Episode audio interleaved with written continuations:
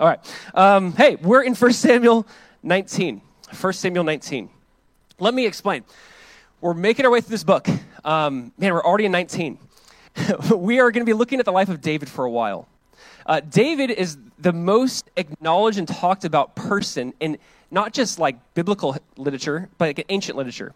He's talked about more than any figure outside of Jesus, and as far as the scriptures go. There's uh, 66, I think, references of him in the New Testament. Um, he's constantly mentioned. Uh, there's story after story of David, his life, his journey. We're about to see David go on this journey of being pursued by Saul, who's the current king. A lot is talked about King David. Now, we're in chapter 19, but here's where we're at. Chapter 16, David's introduced as that shepherd boy who's anointed to be king. He's spirit filled. He's a worshiper. He's a warrior. Chapter 17, David slays Goliath. Chapter 18, the women are literally singing David's praise in the streets. They're like, Saul has slain thousands, but David tens of thousands. And that made uh, Saul incredibly jealous. We see that Saul in chapter 18, last week, we saw that he tried to throw a spear and kill David twice. Uh, the, the, the, the friendship is a little rocky between Saul and David. And we see see really kind of this, uh, this journey now between Saul's pursuit of David. Now, we're about to enter, not yet, but we're about to enter, once we get to 21, like this 10 to 15 years, most likely, of David's life of just running from Saul. David is the anointed king. He's the next king. He's the expectant king, and yet he's running and fleeing for his life. And in this kind of journey, here in chapter 19 and 20, we're going to see that God brought David some very close friends along the way, some very loyal friends that basically helps sustain him through these deep, dark valleys. Imagine someone's pursuing you. Imagine someone's trying to take your life. Like, who are you going to go to? Who are you going to run to? And we're going to see between David, as we saw last week, we kind of scratched the surface, between David and Jonathan, it's probably the most extensive relationship we see in scriptures, like a, the most extensive friendship talked about David and Jonathan. We're going to see David's wife mention Michal. We're going to see Samuel mention, but David has some friends along this journey. Now, bear with me we are going to go through chapter 19 and 20 today. I know you can do it. No, you can do it. You can do it, guys. All right. Um, but and I'll, I'll keep the pace going a little bit, just so you know. It's probably more like it's a narrative, it's more of a story. We'll kind of read some big chunks and then summarize. But what we really do see here, and what my prayer has been, not just it's not just how do we have a, a lengthy Bible study. It's not what it's about. My prayer, though, is like as we look at 19 and 20, there this really is an example of how to do friendships this is an example for us of like how to how to basically be with someone at their lowest point in life. My hope and prayer for for all of us is that we kind of get past that surface level of relationships and that you'd really know others and others would know you. Maybe you just come to church or you tried the small group thing, you tried some of the friendship thing, you're like, eh. But my prayer is like, God, break that today. Show us through the life of Jonathan and David specifically. What does a true friend look like? How do you walk through those dark moments of life together?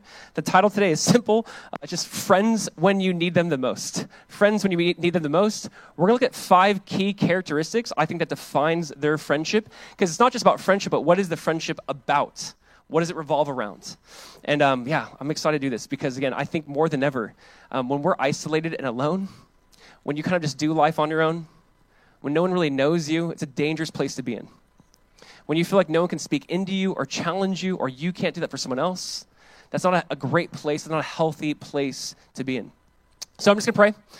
Pray that God just opens our eyes to this and that we'd honestly just learn through this, like not just knowledge, but God, like help us be people that pursues deep and meaningful relationships. Yes? Yes? All right, let's pray. Father, we just want to thank you for this opportunity we get to, to open your word. God, we ask that you would speak. Our hearts are expectant, God. We expect for you to speak to us. God, we ask for you to move. Lord, I just pray that um, if no one really knows us, if there's a few different versions of us, that Jesus, that would be wiped away today. That we would um, be known and know others. That Jesus, we would be able to enter into deep and meaningful relationships. God, would you just bless everyone in this room? God, I just ask that um, there are certain mindsets or strongholds or excuses we can make on this topic. And Lord, I just pray that it would not just be about friendship for the sake of friendship, but that there would be growth, that we'd abide in you, Jesus, that we'd have a friend that's closer than a brother, someone to spur us on to love and good works. God, I just ask that you would just uh, let the church be the church. That'd be so much more than sitting next to someone. But God, that you would um, just develop and create some lifelong friendships that get us through, through these dark moments that I know we all will face. So we just ask this, Jesus, in your name. Amen. Amen. You know, um, I think I'm tempted, probably like you, more by more and more every day, that I want like a, a big picture of my life. Like, where am I going? God, what's going to happen next month, next year, five years, 10 years? Like sometimes in, in my prayer life, there's this desire or temptation. Like, I just want to know what's ahead of me, I want to know what's next. But at the same time, I feel like the more I do live my life, the more I'm very thankful God has not revealed to me what's next month or next year or five years or 10 years. I think the Lord knows, like, I can't handle it. Like, you can't handle it. I think more and more I'm just encouraged by when I was younger, I really wanted to know, like, my future. I really want to know, like, God, what's ahead? And I think as I get older, again, I'm like settling into like, Lord, day by day. Because I can't, I can't handle, I think, everything that would be before me. You know, if I knew some of the things that were ahead of me before I walked into them, I probably would not have done them. Like, I'm very thankful God's like, hey, this is actually, like, if, if, if God revealed to me what was ahead of, my, of me in my future, I'd probably be, you know, I'm good where I'm at. I'm good, right? Uh, at the same time, if there are some things I actually kind of blew up in my mind, there are some moments in my life I'm like, this is gonna be really hard. This is gonna be really tough and like I was afraid to walk through that door. But as soon as I walked through that door, I'm like, wait, the Lord has been with me. That's not as hard as I thought. And I would have missed out on these like moments where I had to display faith, where I had to walk through the door. The Lord had to show up. If, if I knew it was going to be easy, I'd probably just not appreciate it. Like it's very interesting. David, I believe, is an example for us. He has to take his life day by day. Like think about this. David is anointed king, and he's literally about to be pursued for like 10 to 15 years of his life, hiding in caves, writing psalms, like people out to get, always looking over his shoulder. I mean, if David knew that day when Samuel came to anoint him, if he just thought, awesome, Samuel anointed me, I'm the next king, I, I really soon after that slayed Goliath, like, this is pretty epic, this is great. But if he knew, like, all the things that, like, if he knew spears were going to be thrown at him, men were going to be pursuing him, he have to hide. Like, if he knew that, like, would he have wanted that anointing or taken on that anointing? My, my point, and Jesus said it best, right, in Matthew 6 34, Jesus says, Do not be anxious about tomorrow, for tomorrow will be anxious for itself. Like, sufficient for the day is its own trouble. Jesus talks about this idea like, I don't, we couldn't handle it. I don't think David could have handled it. If David knew everything that was in front of him, he'd be like, you know what, I'll pass this anointing thing, right? Like he's about, he is anointed king, and he's about to go on a long journey fleeing for his life. And here's the thing thankfully, God has brought him some very key friendships to survive these pits, to survive these low moments. You know, don't forget, David's name just simply means beloved or beloved. That's what David means. David is really beloved. Think about this the people love him, Michal loves him, Jonathan loves him, God loves him. Like David's really loved. Saul hates him, but David has some really good friends. David also is really loved. And I want to like actually point this out. I think sometimes before we just move on, we need to remember like our name. You need to know that over and over again in the New Testament, God calls you beloved. He calls you David. He calls you beloved, beloved, beloved, beloved, love one another, beloved. There's this term over us like you need to know you are loved. You need to know that you're going to have some enemies who want to pursue you. You're going to have some valleys. You're going to have some low moments, but don't forget that you are David. You are beloved. Don't forget that you have some people that God has placed in your life that you can call upon, that you do not have to do this alone. But most importantly, you have God of the universe who's for you. And if God is for you, who can be against you? And there's this idea that David's like, David, you are beloved. You're about to go on a crazy journey. But you're going to have deep and meaningful friendships. People stick up for you, fight with you, join you. You are beloved, David. And here's the thing as we just kind of walk through a lot of text today, as we walk through this, I do want us to kind of see some just what, what do healthy and biblical friendships look like? Um, what are some qualities we can take away from this, specifically between Jonathan and David? But what, what do these qualities look like? What does uh, this type of relationship and friendship look like? Uh, here's a few points. We're going to see in chapter 19 simply loyal friends.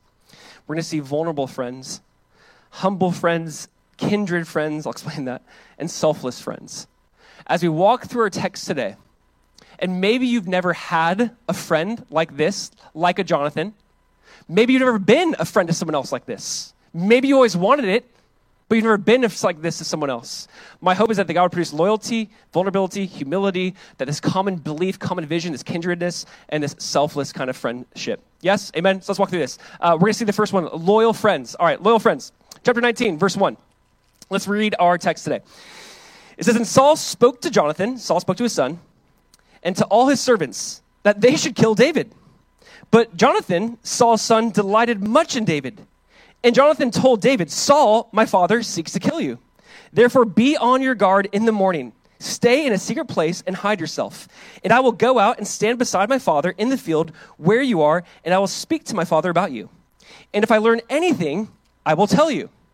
And Jonathan spoke well of David to Saul, his father, and said to him, Let not the king sin against his servant David, because he has not sinned against you, and because his deeds have brought good to you. For he took his life in his hand and struck down the Philistine, and the Lord worked great salvation for all Israel. You saw it and rejoiced. Why then will you sin against innocent blood by killing David without cause? And listen, and Saul, he listened to the voice of Jonathan. Saul swore, which he never keeps his oaths or swearing. Saul swore, As the Lord lives, he shall not be put to death.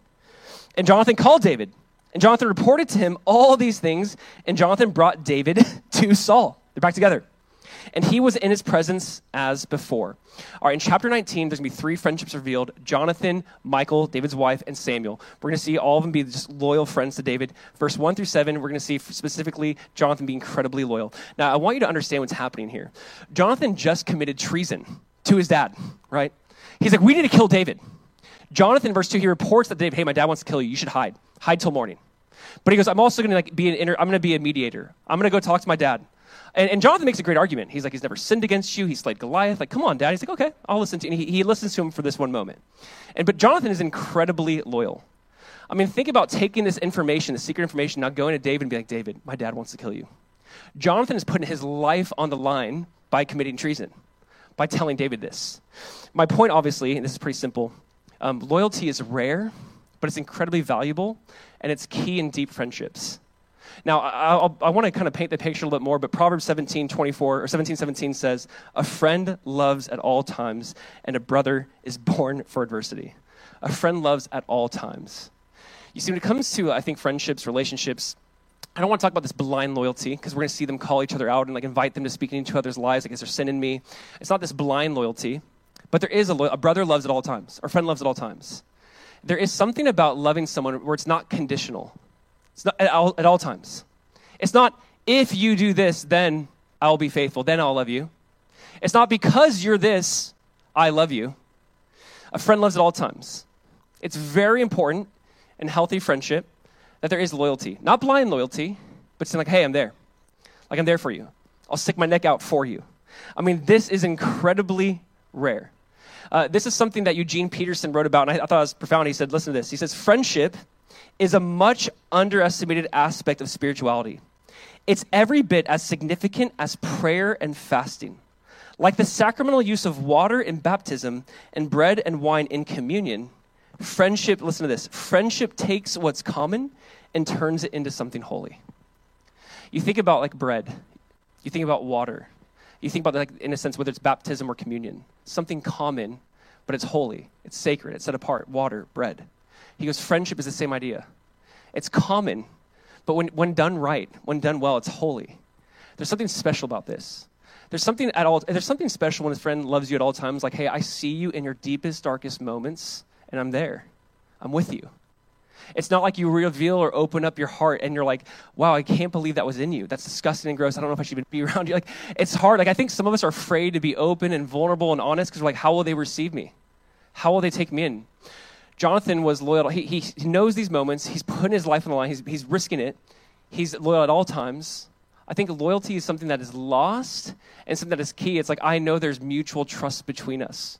I know that's not going to be broken. I know that I don't have a desire to break it. You don't have a desire to break it. This is a beautiful thing we got going. Proverbs 18:24 says, "A man who has friends must himself be friendly, but there is a friend who sticks closer than a brother." Listen, there is a friend who sticks closer than a brother.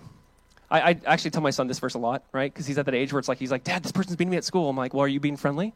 If you want friends, you gotta be friendly, right? And that probably terrible parenting. But I'm like, hey, like sometimes it's not someone else's fault. Like if you wanna have friends, you gotta be friendly, you gotta put yourself in this situation. It's crazy how important this is for us to, like, you know, there's so many articles written about this, but we know that healthy friendships also leads to like just a healthier lifestyle whether that's mental health, physical health. There's so many things that say, man, when, when someone's surrounded by deep friendships, the communities around the world that like live the longest, one of the key things that um, is between all of them is they have deep and meaningful friendships. There's just something about friendships that I also feel like maybe we don't either value. We don't see it as holy. We don't like we, we, we have it, then we move on to someone else. We have it, we move on to someone else. It's really sad. I'm not saying that you can't have a lot of friends. I'm not, but I, I, feel like our generation, like because of social media, because of certain things, like we're in someone's life for six months at a time, move on to someone else, we get bored with them. That's not a friendship. It's, loyalty looks different. It's at all times. I'm not saying to be that with everyone always, but there has to be a couple key people in your life. You're like, hey, nothing's off limits. Let's kind of explore this together. You see, this was a healthy thing they have going. Now, we're going to see that's between uh, Jonathan and David. Now, next, just because the text, there's a lot of text, we're going to keep going. We're going to see Michal now, his David's wife, stand up and be loyal to David. So we saw Jonathan's loyalty. Let's look at Michal's loyalty. Uh, verse 8. Keep reading with me. Verse 8. Verse 8. And there was war again. And David went out and fought with the Philistines and struck them with a great blow, so that they fled before him. Then a harmful spirit from the Lord came upon Saul. This is the third time we see this, as he sat in his house with a spear in his hand. and David was playing the lyre. And Saul sought to pin David to the wall with a spear. Listen to that phrase. I want to pin that guy to the wall, right? Uh, but he eluded Saul. So David gets away. So that he struck the spear into the wall. I mean, that is a hard throw. Think about how hard that throw is. Like he throws it so hard, it just sticks to the wall. And David fled and escaped that night. So Jonathan stood up for him. Didn't last very long. Verse 11 Saul sent messengers to David's house to watch him, that he might kill him in the morning.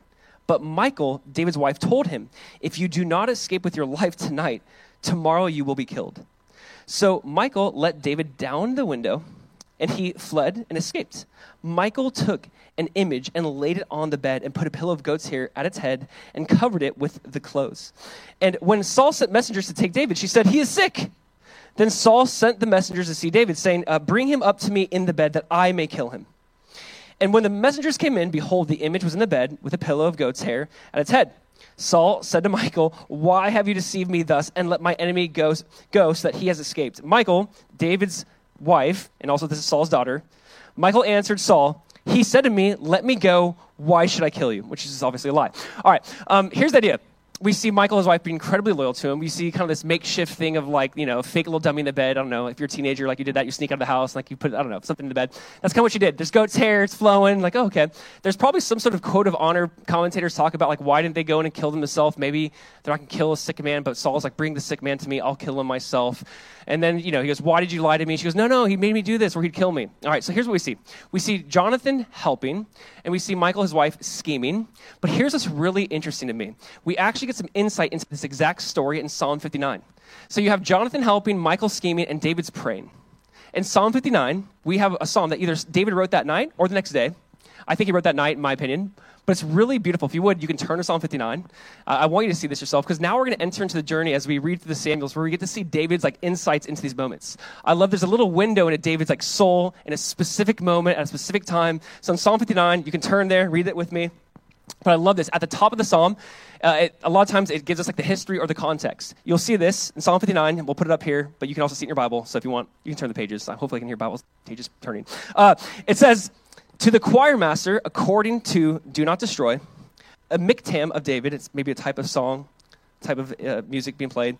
Uh, when Saul sent men to watch his house in order to kill him. So David wrote Psalm 59 when Saul sent men to watch his house in order to kill him. Now I want you to read this, this story. Remember, David's like hiding. This is really interesting how she's going to let her husband out through the window.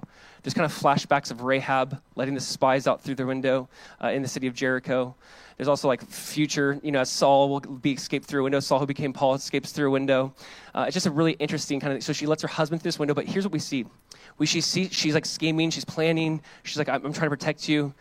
But we see David just praying. And I want us to hear David's heart because I feel like this is too valuable to like just pass. I don't want to like move on from this. Psalm 59, verse 1. Here's what David prays or writes during this time. He says, Deliver me from my enemies, O my God. Protect me from those who rise up against me. Deliver me from those who work evil, and save me from bloodthirsty men. For behold, they lie in wait for my life. Fierce men stir up strife against me, for no transgression or sin of mine. O Lord, for no fault of mine, they run and make ready. Awake, come to meet me, and see. You, Lord God of hosts, are God of Israel. Rouse yourself to punish all the nations. Spare none of those who treacherously plot evil. Selah. Stop and meditate, is what he says. You kind of hear his language like, Lord, they're, they're these bloodthirsty men. They lie in wait. They're chasing after me. Look, if you would, at verse 9. He says, O my strength, I will watch for you. Uh, for you, O God, are my fortress. My God, in his steadfast love, will meet me. God will let me look in triumph on my enemies.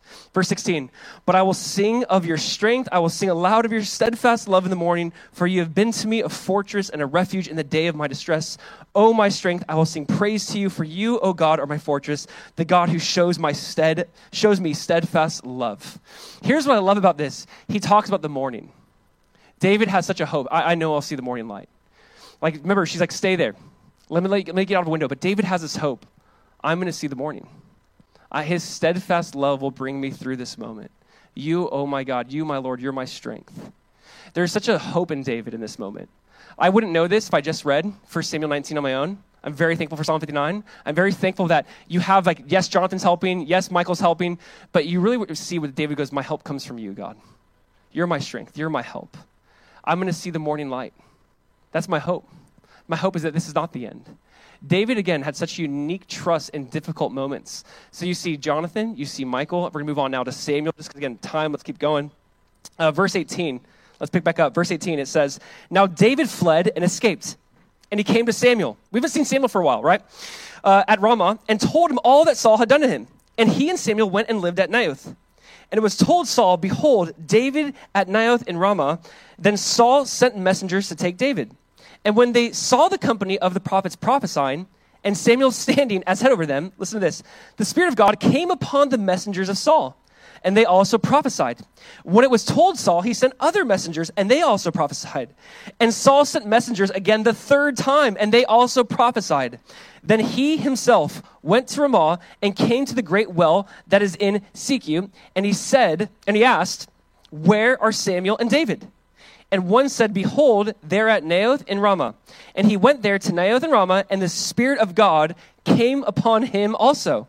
And as he went, he, so Saul prophesied until he came to Naioth in Ramah.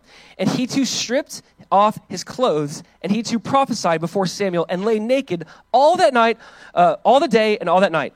Thus it is said, is Saul also among the prophets? All right, b- bear with me. I know this is like one of the weirdest stories, right? So Saul sends messengers to kill David. They start prophesying. That word can actually mean even singing praises to God. Maybe they're foretelling certain things that might happen, or they're praising God. A second time, third time, the fourth time, it's now Saul's turn. He goes and he starts prophesying. Now, by the way, I find this interesting.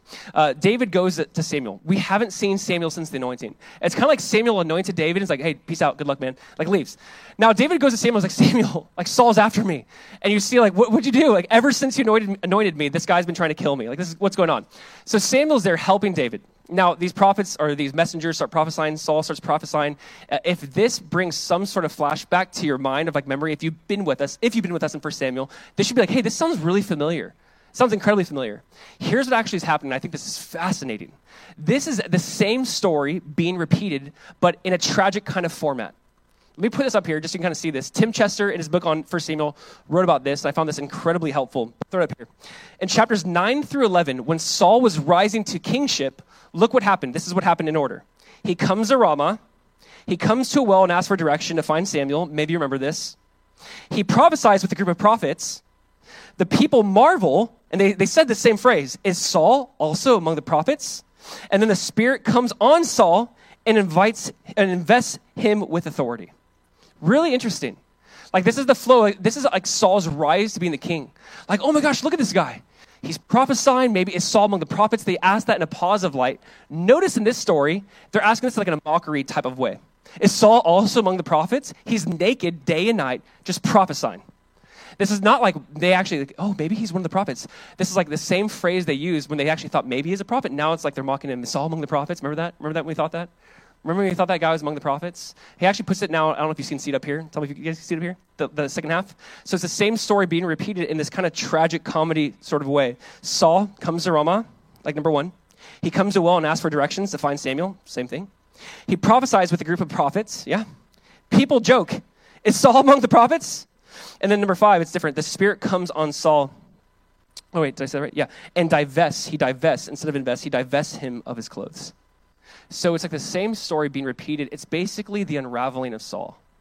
It's like just like we saw Saul on the rise becoming king, God's trying to make it incredibly clear look at, he's obviously not the king. He's not the anointed one.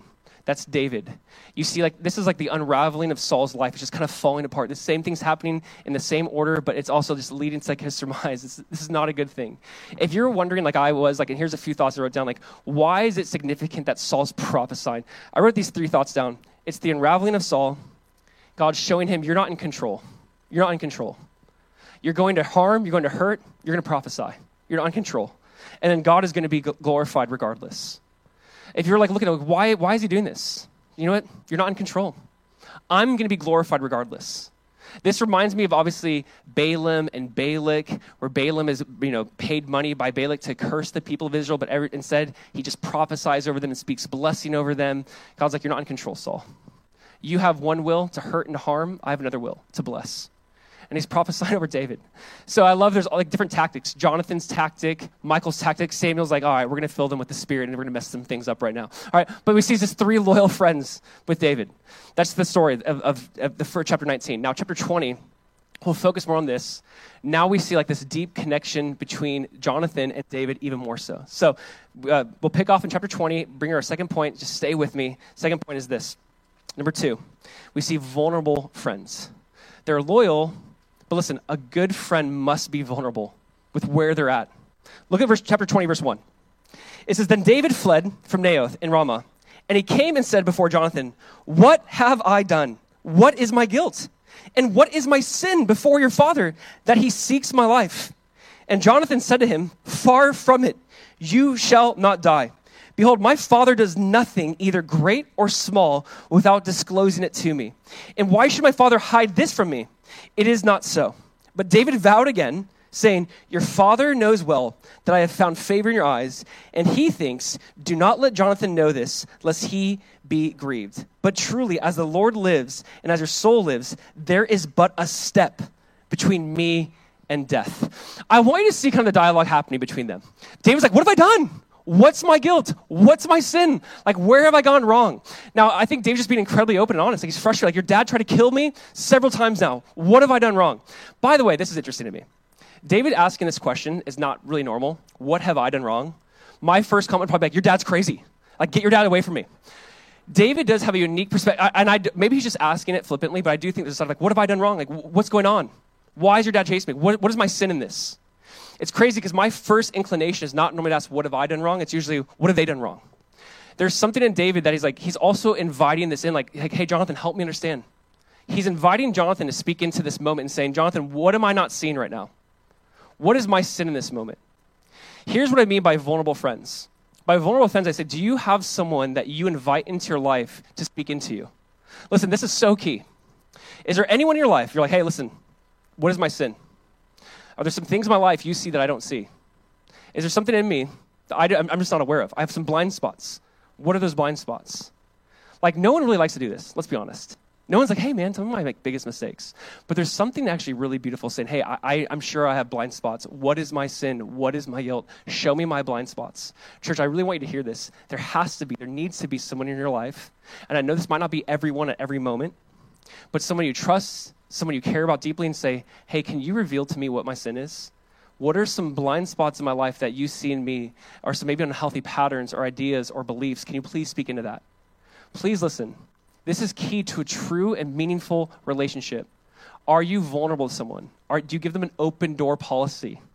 Do you say, hey, like nothing's off limits, go ahead and speak to me? What have I done? That is fascinating to me. Notice David's like, his openness. He goes, I'm just a step away from death. Just that phrase. He's obviously fearful. He's broken. He finds uh, Jonathan's moment like a safe place. I can go to him. You need to know how I'm really thinking. I'm really thinking I'm on do- death's doorstep. Like I'm terrified. I'm a step away from death. That phrase obviously like got me. I don't know if you, when I was reading through that, maybe you read through like, man, what a powerful phrase. I'm a step away from death. I mean, is that not all of us? Is not life so fragile that we have to realize that I am just a step from death? You know, in Psalm 90, Moses wrote one psalm, that's Psalm 90, And Moses wrote, Lord, teach us to number our days so that we may gain a heart of wisdom. There is something about this, and there's something about this phrase that is so, I think, beautiful and helpful. Like, God, help me realize that my life is very fragile. I too am a step away from death. It's what James says in James 4:14. He says, You do not know what will happen tomorrow, for what is your life? It is even a vapor that appears for a little time and then vanishes away. I love this. I love what he says here. You do not know what will happen tomorrow. What, what is life? That question is so powerful. What is life? How, if you had to answer that, what is life? His answer su- surprises me. What is life? It's a vapor, it's a puff of smoke. It's here one moment and gone the next.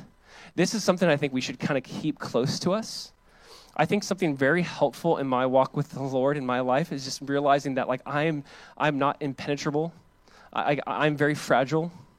I, I know that there's a step between me and eternity. I don't always know that.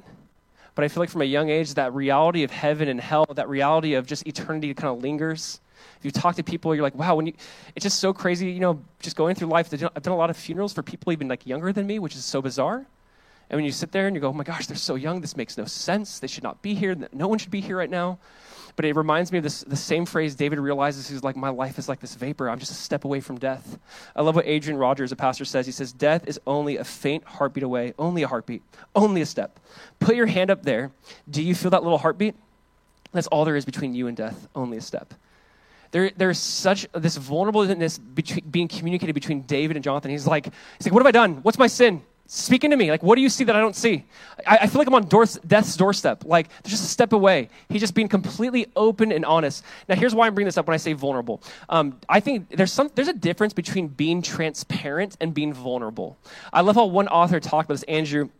Marrin, he says this When we say someone is being transparent, listen to this, we mean they're not attempting to hide anything. They're being transparent. You're not hiding anything. When we say someone is being vulnerable, though, there's inherent risk involved an extension of trust that leaves open the possibility that the vulnerable person may be hurt. See, David is saying, What's my sin? What's my guilt?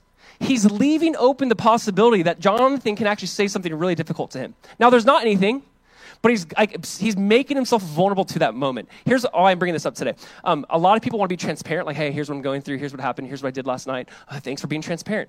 But are you being vulnerable? Are you saying, hey, speak into me now? Not just here's what I did, but actually like what do you see in me? What's my sin? What's my guilt? I need you to actually give me insight now into this. There's a vulnerability between david and jonathan that's very unique in this conversation. And i want to pick back up which leads us to number three. We're going to also see this deep humility. They're humble friends. There's like this humble kind of conversation going on. So they're vulnerable they're humble. Number three look at verse four. Verse four here's what jonathan says. Jonathan said to david listen to this whatever you say i will do for you. David said to jonathan behold tomorrow is the new moon and I should not fail to sit at table with the king. But let me go, that I may hide myself in the field till the third day at evening.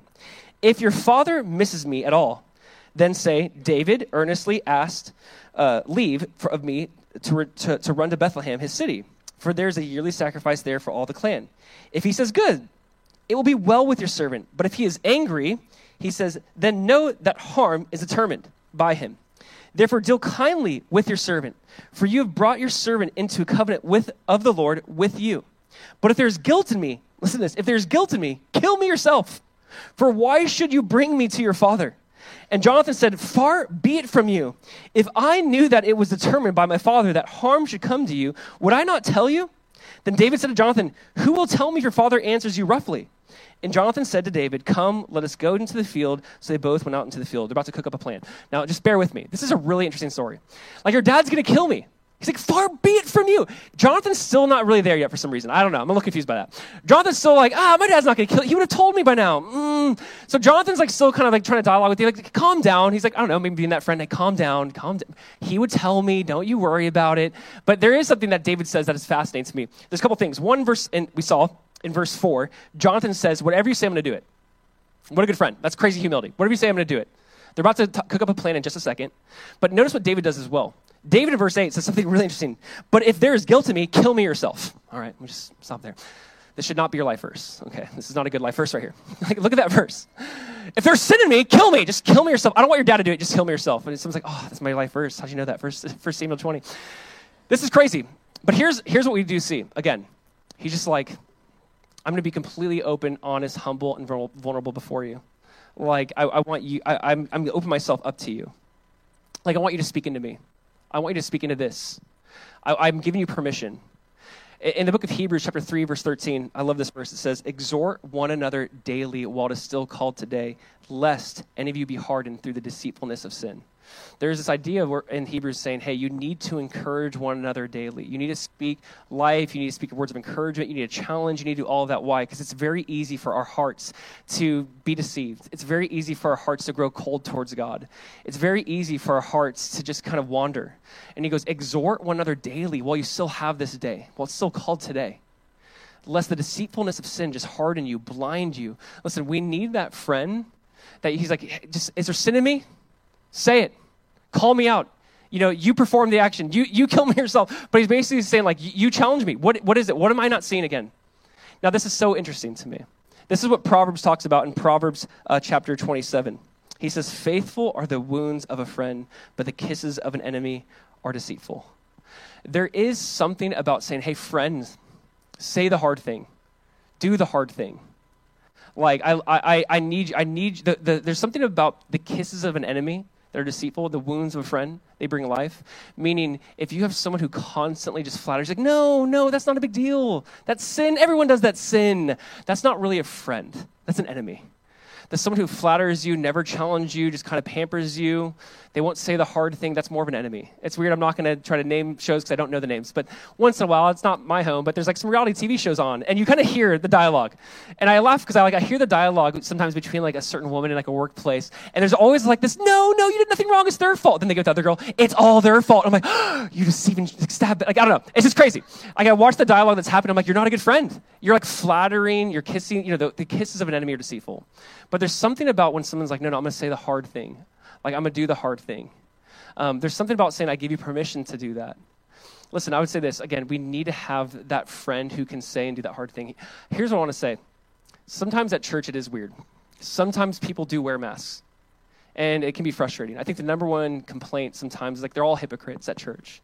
They wear a mask, it's not the true self. I would say, take off that mask. And I'd say, one, we need to exhort, we need to encourage, we need to speak life into. But two, the wounds of a friend bring life. There's something about also saying the hard thing doing the hard thing. I want to say this I hope you expect to be challenged. I hope when you come here on Sunday or when you meet with someone, just expect to be challenged. Don't be frustrated by it. Let me say this don't be frustrated if someone says, Hey, I love you, I care for you. Like, what are you doing? Don't push that person away. Don't give them the stiff arm. Again, in some, in some ways, I think church, it's like sad, it's mutual. Sure, people can come wear a mask, but also at the same time, maybe we're afraid to say the hard thing, do the hard thing. Like, I get it. There's a challenge sometimes. Like, you only get people for like an hour every week. Like, you want to be very encouraging, make sure the message is inspiring. Like, you know, come on, just say positive things. And like, I get that. But what about, what about the wounds of a friend that bring life? What about, like, I got to say the hard thing here? Because in reality, if I just pamper, if I just flatter, if I just say the nice thing and I avoid the hard things, that actually might lead to your destruction. Like, we got to say the hard things. Are you guys with me? We got to. And that's like, no one's like looking forward to this. That'd be kind of weird. Like, oh, I can't wait. I can't wait to just, you know, give them, like, bash them in with my words. Like, no one wants to do that. That's not the hope of it. That's not the goal of it. But there's this side of like, man, I love you. I care for you. Why avoid this thing in your life that is actually doing harm to you or your relationships or your marriage or your walk with God? Why avoid that? Like, let me speak into ex- expect that in some ways. This is what the author goes on to say, Proverbs 27, 17, right? As iron sharpens iron, so a man sharpens the countenance of his friend. That, that's just the idea.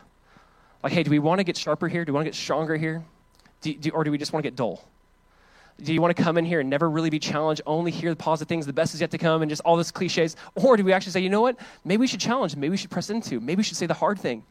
I'm saying there should be this, this uh, balance of how do we exhort, how do we speak life, but how do we also say the hard things? There's a deep humility, I believe, happening between them. Now, we'll keep going. They come up with this weird plan, and it's a lot of text, so bear with me. This brings us to my fourth point because they have something in common. So I just call this kindred friends. They have something in common. Look, look if you would, at verse 12. We'll read their plan. Verse 12, uh, chapter 20, verse 12. It says, Jonathan said to David, The Lord, the God of Israel, be witness. When I have sounded out my father about this time tomorrow, or the third day, behold, if he is well, uh, if he's well disposed toward David, shall I not then send and disclose it to you? But should it please my father, to do you harm? The Lord do so to Jonathan, and more also, if I do not disclose it to you and send you away, that you may go in safety. May the Lord be with you as he has been with my father. If I am still alive, show me the steadfast love of the Lord, that I may not die.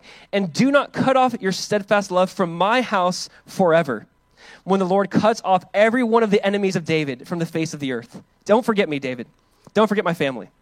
Jonathan made a covenant with the house of David, saying, May the Lord take vengeance on David's enemies. And Jonathan made David swear again by his love for him, for he loved him as he loved his own soul.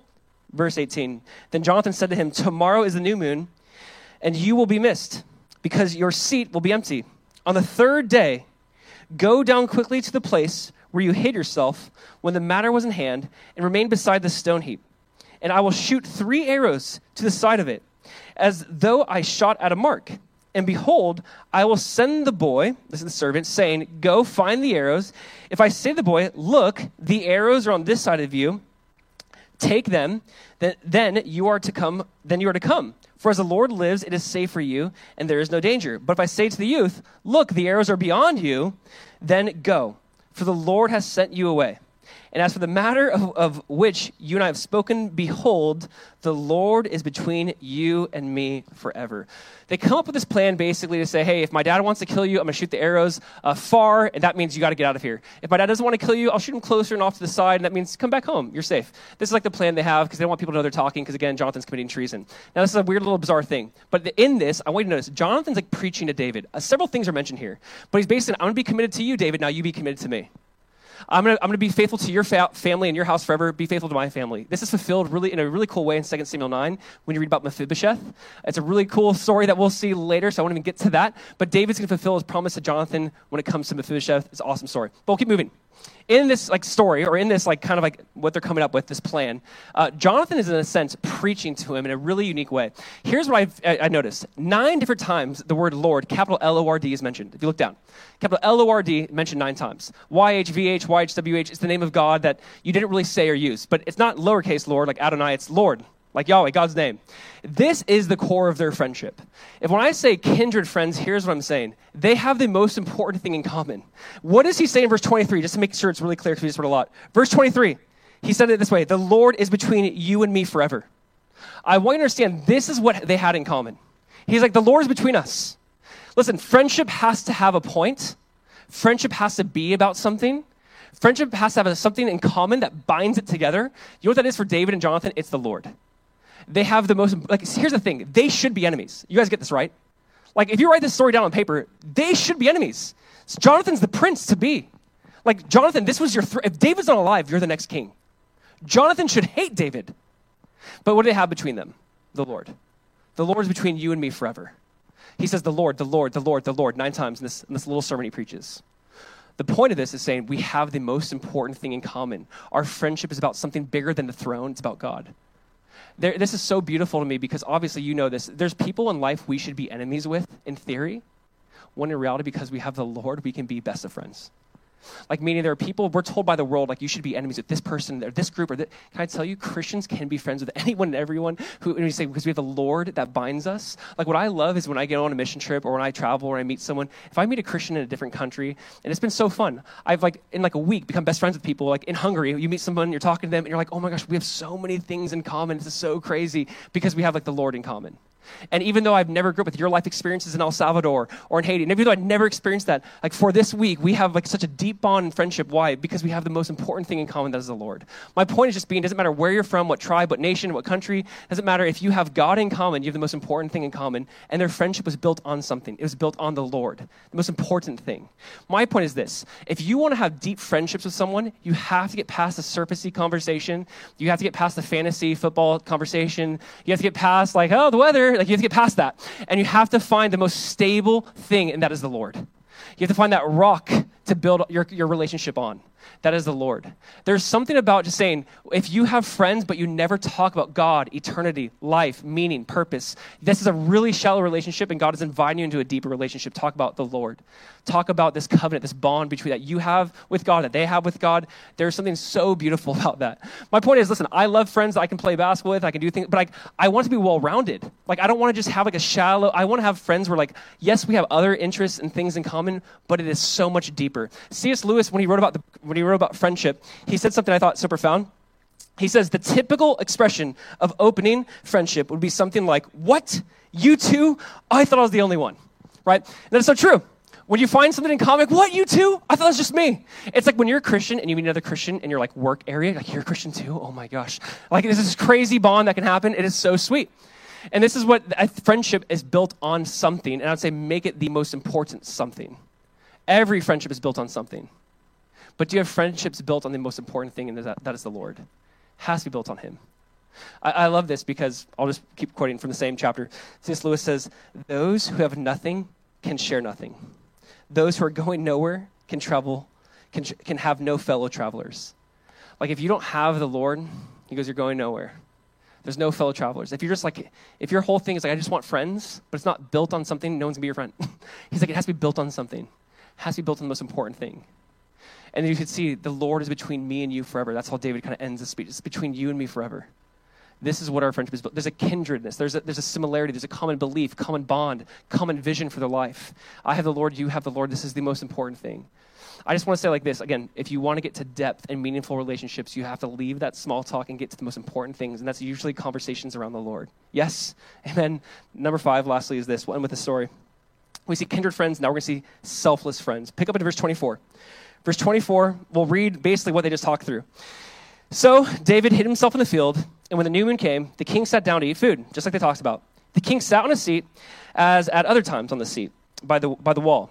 Jonathan sat opposite, and Abner, his general, sat by Saul's side, but David's place was empty. Yet Saul did not say anything that day, for he thought, Something has happened to him. He is not clean. Surely he is not clean. But on the second day, the day after the new moon, David's place was empty. And Saul said to Jonathan his son, Why has not the son of Jesse come to the meal, either yesterday or today? Jonathan answered Saul, David earnestly asked leave of me to go to Bethlehem. He said, Let me go for a clan hold to sacrifice in the city, and my brother has commanded me to be there. So now, if I have found favor in your eyes, let me get away and see my brothers. For this reason, he has not come to the king's table. This was what they talked about. That was their plan. Verse 30. Then Saul's anger was kindled against Jonathan, his son, and he said to him, You son of a perverse, rebellious woman. Don't talk to your kids this way. Um, do I not, this is bad about his wife, it's terrible. Do I not know that you've chosen the son of Jesse to your own shame? You've chosen, you, you've chosen David over me. And to the shame of your mother's nakedness? For as long as the son of Jesse lives on the earth, neither you nor your kingdom shall be established. Remember, Saul, he wants his son to be the next king. Therefore, send and bring him to me, for he shall surely die. Then Jonathan answered Saul, his father, Why should he be put to death? What has he done? But Saul hurled his spear at him to strike him. He's just trying to kill everybody now with that spear.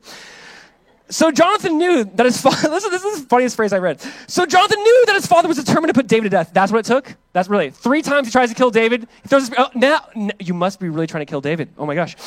Verse 34. And Jonathan rose from the table in fierce anger, and he ate no food the second day of the month. Uh, for he was grieved for David because his father had disgraced him. In the morning, Jonathan went out into the field to the appointment with David, and with, with him a little boy, that servant. And he said to his boy, Run and find the arrows that I shoot. As the boy ran, he shot an arrow beyond him. And when the boy came to the place of the arrow that Jonathan had shot, Jonathan called after the boy and said, Is not the arrow beyond you? And Jonathan called after the boy, Hurry, be quick, do not stay. So Jonathan's boy gathered up the arrows and came to his master. But the boy knew nothing. He doesn't know what's going on. And Jonathan and David knew the matter. Now, this is kind of like they break protocol. Verse 40. And Jonathan gave his weapons to his boy and said to him, Go and carry them to the city. Go back. And as soon as the boy had gone, David rose from beside the stone heap and fell on his face to the ground and bowed three times. And they kissed one another and wept with one another, David weeping the most. Then Jonathan said to David, Go in peace, because we have sworn both of us in the name of the Lord, saying, The Lord shall be between me and you, and between my offspring and your offspring forever. And he rose and departed, and Jonathan went into the city. So remember the story? I'm going to shoot the arrows. If it goes beyond, that means, you know, my dad's going to kill you, run. But they broke protocol. They end up seeing each other, and they're just crying, they're grieving. They're going, I can't believe this is over. There's going to be only one other time David and Jonathan see each other in chapter 23, 16, and it says, Jonathan strengthened David in the Lord, like he's encouraging him in the Lord. So they're only gonna see each other one other time. So the next 10 to 15 years, David's on the run, sees Jonathan one other time in a couple of chapters. We'll read that. Uh, the reason why I'm bringing this up and what you see is there's a selflessness that Jonathan has to make. There's a, there's a selfless decision he makes. Basically, Saul called it out. He goes, It's either me or David. Who are you going to choose? And he's like, I'm choosing David right and he, the idea was like you're not going to put you're going to put your your uh, this man over your own family over your own blood you're going to leave your father and mother and follow this guy he's like yeah i am he had to make a selfless act an act that eventually lead to his death. The crazy thing, by the way, just fast forward, Jonathan is incredibly loyal to David and even to his dad. Jonathan's going to fight by his dad's side and actually die by his dad's side. It's, it's crazy. Jonathan, in this story, when you read Jonathan, you go, man, this guy is a wonderful example in, in so many ways of what it means to follow Jesus, to give it all up, to follow him, to leave it all. It's unbelievable. But it's also loyal to saying, I'm also going to be around those who want nothing to do uh, with the true king. I'll also come alongside them. Jonathan is mind blowing to me in that way. But here's why I'm bringing this up. He's incredibly selfless. He knew from this day on his life would also be on the hunt. He knew that his head would be on the chopping block. He knew that it's possible he would die because of his decision to support David. That is incredibly selfless. Now, it's really interesting, right? There's like these little phrases in that what we just read that just remind me of the gospel. You're going to leave your father, choose this guy. Jesus says in Matthew chapter 10, 37, He who loves his father or mother more than me is not worthy of me. There is this idea, and here's what I'm trying to bring out, because I know that needs some context. There is this idea that it's like, if I want to follow Jesus, in some ways, I have to say, Jesus, you are supreme. That my love for you is so great that you'll be my number one pursuit, my number one love. Even if my father and mother say, What are you doing following this Jesus thing? I'm going to follow you. Even if I'm disowned from my family, which happens in many countries to individuals who decide to follow Jesus. People say, How dare you decide to follow Jesus? I want nothing to do with you. You're going to follow this Jesus. Jonathan is showing us, he goes, No, no, this is the true king. He's worthy to be followed. I'm going to leave my place of royalty and authority and follow this man. Jonathan knew what he's doing. Remember when Jonathan met David last week? He, he gives him his armor, he gives him his clothing, he gives him his sword. He's basically saying, Hey, everything's yours. I'm not the next king, you're the next king. Here's my sword. Again, I'm, I'm making myself vulnerable to you. Like you have the right to execute judgment. It's not me, it's you, it's your sword. There is a sense of him saying, I'm going to leave it all and follow you. I'm going to leave it all, even when it means your life is now being pursued and people hate you, they're going to hate me also. Jesus said, if people hate me, they're going to hate you also. There is this idea of Jonathan of what it really looks like to follow Jesus. Jonathan is a wonderful example of that. Jonathan's a wonderful example to say, you know what, Jesus is worth it. I will follow him. Jesus is the true King of kings. I am not. I am not the king. I'm not the next king. I'm not the true king. Jesus says, I will lay down my life for his life. I will help him. This is what Jesus described about friendship. Listen to this John 15, 13. Jesus said, Greater love has no one than this, than to lay down one's life for his friends. This is Jonathan. And Jonathan is such a picture of Jesus in this way as well. Here's what I love about Jonathan. Everyone's confused about Jonathan. When I read books on this, and I, I love reading different authors and getting perspectives, they're all like, Jonathan is such a picture of us to Jesus, leaving it all following him. But Jonathan is also a wonderful picture of Jesus to us, meaning I came down, I laid down my life. I will give up my life. I'll put my head on the chopping block so you can live. Because ultimately, David's going to live and Jonathan's going to die. And all I'm trying to bring up with this is Jonathan's a wonderful picture of the gospel. Leave it all, follow him, Jesus. But it's also a picture of what God did for us. First, God left it all and pursued us. God says, I'm going to I'm going to lay it all down. I'm going to give up my life so you can live, which is what happened to Jonathan. This is what friends, he says, greater love has no one than this, than one who lays, lays his life down for his friends. This, Jonathan has shown us what a friend looks like. You see, oh, what a friend we have in Jesus. The one who would lay down his life for us the one who said, It should be your head on the chopping block, but instead, I'll lay down my life. It should be you who experiences judgment, but I'll be judged for you on your behalf. Jonathan is that picture of us to Jesus and Jesus us. I love this about Jonathan. He's just that selfless friend. Jesus said in John 15, 15, two verses later, No longer do I call you servants, for a servant does not know what his master is doing, but I have called you friends. For all things that I've heard from my Father, I have made known to you. You see, what I love about this friendship is it is such a great reflection of just, man, what a friend you and I have in Jesus. We're not just his servants, we are. Jesus is the King of Kings, Lord of Lords. We are his servants. But the fact that he says, I'm going to call you friends, the fact that he says, I'm going to elevate you to this level of friends, and I'm going to lay down my life for my friends, I'm going to give all for you. I want you to know you have a friend in Jesus. You are beloved. You are not alone. When you're in dark moments, when you feel like you're fleeing from your life and everything's against you, oh, what a friend you have in Jesus. The one who will lay down his life for you, the one who will walk with you side by side, the one who will weep and grieve with you, the one who will comfort you when you're broken. You have a friend in Jesus. Amen? The reason why I, I feel like this is not an announcement for me, the reason why we fight so much for community is a lot of people don't know that. A lot of people don't, have not experienced deep friendship, deep relationship, and it's experienced in the context over the Word of God, food often, scriptures, and other people. And I just want to invite you into this because this is not just an announcement, it's a community group weekend. I'm very thankful the text lines up with it, which is, trust me, it's not planned. Um, I wish I was that creative. But I look at this and say, Lord, thank you. Provide strong friendships, strong relationships. Listen, here's what I want to do all of those are leading a group this year. They're sacrificing time, energy, money, many of them. And so we just want to pray over our group leaders. Um, and we want to pray over our alpha table leaders because they're about to enter into the season of like, I want to build community, I want to fight for this. And uh, we want you to, one, pray over them, two, see them so you know who you can talk to and know, like, hey, I'd love to be part of your community group or your alpha table. Um, so, can we do this? If you are a community group leader or if you're an alpha table leader, if you don't mind just coming up here really quick, we just want to pray over you guys. Don't be shy. Come on up because uh, we just want to pray over you in this next season, the next three months. Hey, church, why don't you give up for all those who are, you know, sacrificing their time to lead groups in this way? Sweet. Come on up, guys. Yeah, keep going. There we go. Come on, Reggie. Oh gosh, there's so many. This is great. Oh, are all of you table leaders? Hey, all right, this is great. Um, awesome. So you guys can see up here. These are some of our house group leaders and some of our alpha table leaders. Um, if you would, please come say hi. The table leaders will be in the back left. Alpha table leaders will be in the back right. Um, I want to highlight we have a new group, John and Linda, doing a married couple. If you guys want to raise your hand, hey.